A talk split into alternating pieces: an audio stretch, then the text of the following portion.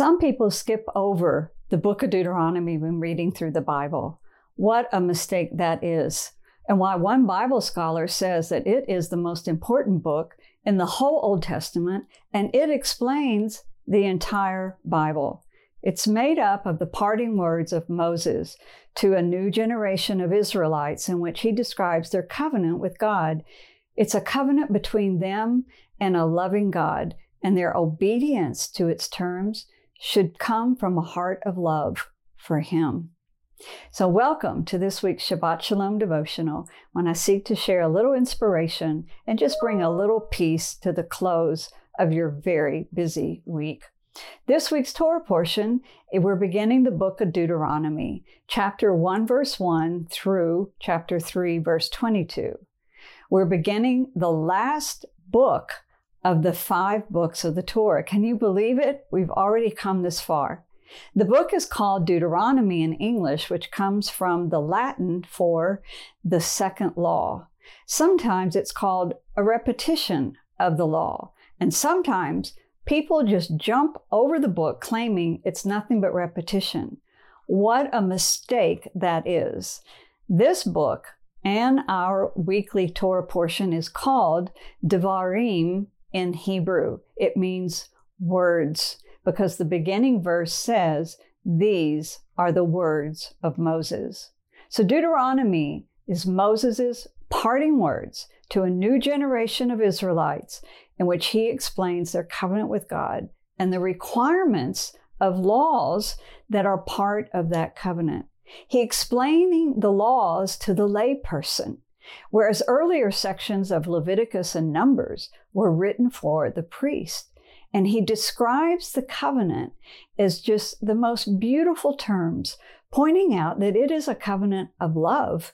It's like a marriage. And this is why God would take betrayal so personally. 50 years ago, a biblical scholar named Samuel Schultz wrote a classic exposition on the book of Deuteronomy, and he titled his book Deuteronomy, the Gospel of Love. He emphasizes that Deuteronomy is not all about law or a judgmental God. Deuteronomy is the most important book in the whole Old Testament and the key to understanding the whole Bible.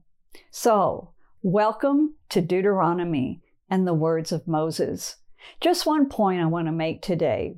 Do you remember back in our story about Moses and the Exodus and when God commissioned Moses to go to Pharaoh and speak to him to let God's people go?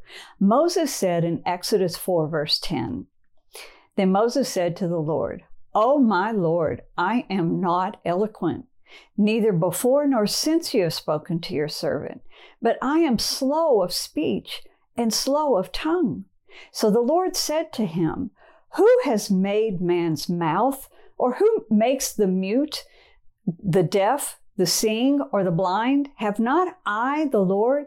Now therefore go, and I will be with your mouth and teach you what you shall say.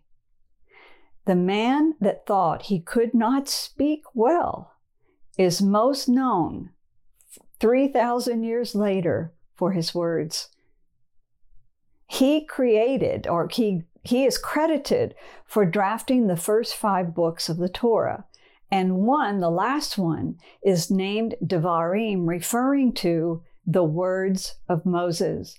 While Moses was a part of many miracles, he is probably best known for his words, his teaching.